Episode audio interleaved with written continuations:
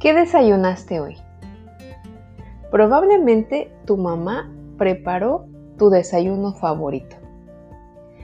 Y tú atinadamente pensarás que lo que comiste es rico en nutrientes.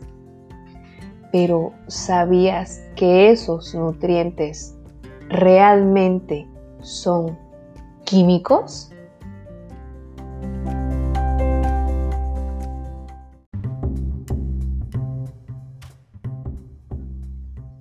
Hola, soy tu maestra Nelly Arcuri y hoy vamos a platicar sobre la química en nuestra vida diaria.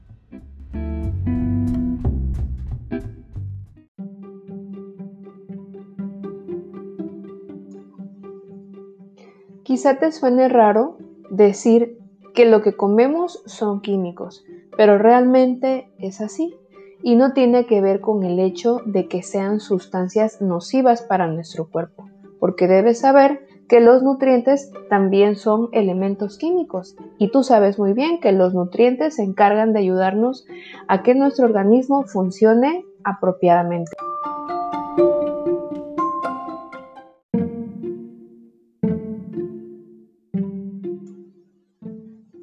Nuestra calidad de vida, en general, se la debemos a los alcances y descubrimientos que el estudio de la química nos ha dado, así que no hay nada de qué alarmarse.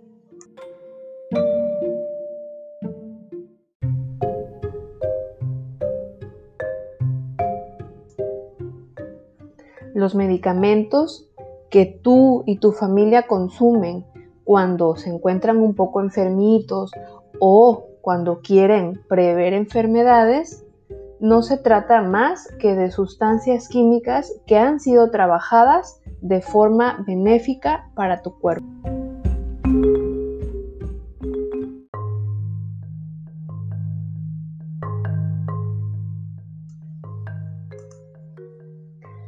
¿Sabías que las camisetas o playeras deportivas parten de un proceso químico? Ese proceso químico es trabajado por la química textil, que a veces es denominada química de las telas. Es un campo altamente especializado que aplica principios de la química en la producción de textiles. Generalmente, la química textil se divide en tres áreas, química de teñido y acabado, química de fibras y polímeros y un área más nueva que se cruza con la ciencia de los materiales e implica la mezcla de materiales textiles.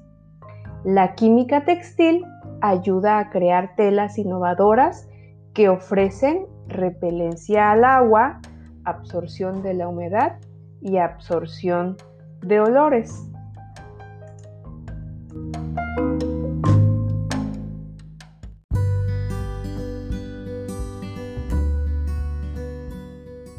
Pudieras pensar que lo hemos descubierto todo, que los científicos le han encontrado la mejor opción a nuestras posibilidades, pero no es así.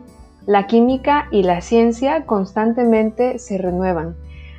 Cada logro que se obtiene es una oportunidad de mejorar, así que no lo dudes y continúa investigando sobre la química en nuestra vida diaria.